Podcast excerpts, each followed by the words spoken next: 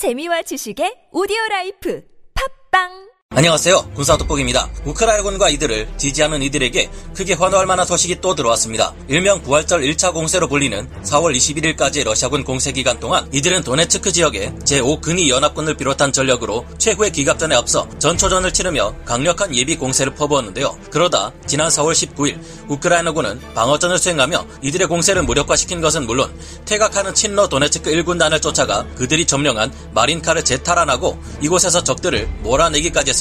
동부전선의 공세에 있어 가장 중요한 핵심 지역인 도네츠크를 포기할 수 없었던 러시아군이 다시 마린카를 재점령하기 위해 우회 공격을 실시했다가 오히려 더욱 크게 박살이 나고 후방의 화력 지원 부대들까지 초토화되며 한 개 대대 전술단이 통째로 산산조각 나버렸다는 통쾌한 소식을 우크라이나군 총참모부가 현지 시각 4월 22일 밝혔습니다. 러시아군은 전략적으로 가장 중요한 지역 중 하나인 도네츠크에서 불과 10여 킬로미터 떨어져 있는 마린카를 다시 점령하기 위해 최근 마린카의 우크라이나군 방어진지에 대대적인 포격을 가했다고 하는데요. 그와 동시에 기존의 제5연합군 전력 대신 증원부대로 도착한 제58연합군의 전략예비부대인 제136 독립근위 차량과 소총여단의 대대전술단 하나를 차출해 N15 도로 외곽에서 마린카 후방의 크라키우를 공격했습니다. 이 공세에 동원된 제136 독립근위 차량과 소총여단은 2014년부터 돈바스 전쟁에서 오랫동안 싸워오며 산전수전 다 겪은 이들에게 만만치 않은 전력이었다고 하는데요. 그러나 이번 전쟁에서 이들은 초기 북부전선의 체르니히우 방면에 투입되었다가 철수한 이후 재편성을 통해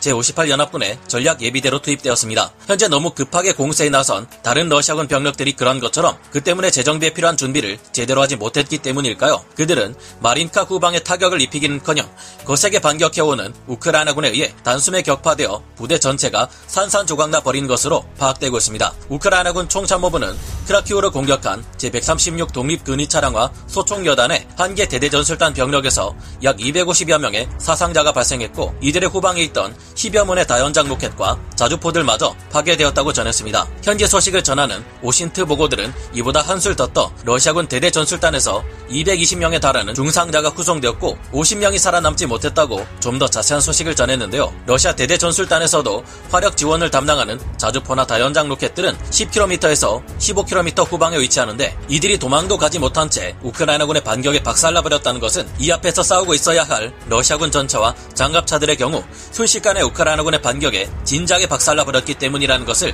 어렵지 않게 유추할 수 있습니다. 고작 몇 시간 만의 전투로 인해 러시아 한 개 대대전술단 병력의 3분의 1이 산산조각나버리고 전투 불능에 빠졌다는 것을 뜻한다 볼 수 있는 상황인데요. 전차와 장갑차 장비가 많은 러시아군이 다른 동부전선에서는 다소 활약하고 있음에도 이 도네츠크 지역에서는 마린카와 크라키우 외에도 우크라이나군이 특히 방어전을 잘 수행하고 있는 것으로 파악되고 있습니다. 포병의 화력 지원까지 받는 러시아 대대전술단을 박살내버린 우크라이나군은 실제 전장에서 어떻게 싸웠길래 이 같은 활약이 가능했을지 궁금해집니다. 앞으로도 이와 같은 기분 좋은 소식이 계속해서 들려오기를 기대하며 오늘 군사 돋보기 여기서 마치겠습니다. 감사합니다. 전문가는 아니지만 해당 분야의 정보를 조사 정리했습니다. 본의 아니게 틀린 부분이 있을 수 있다는 점 양해해 주시면 감사하겠습니다. 영상을 재밌게 보셨다면 구독, 좋아요, 알림 설정 부탁드리겠습니다.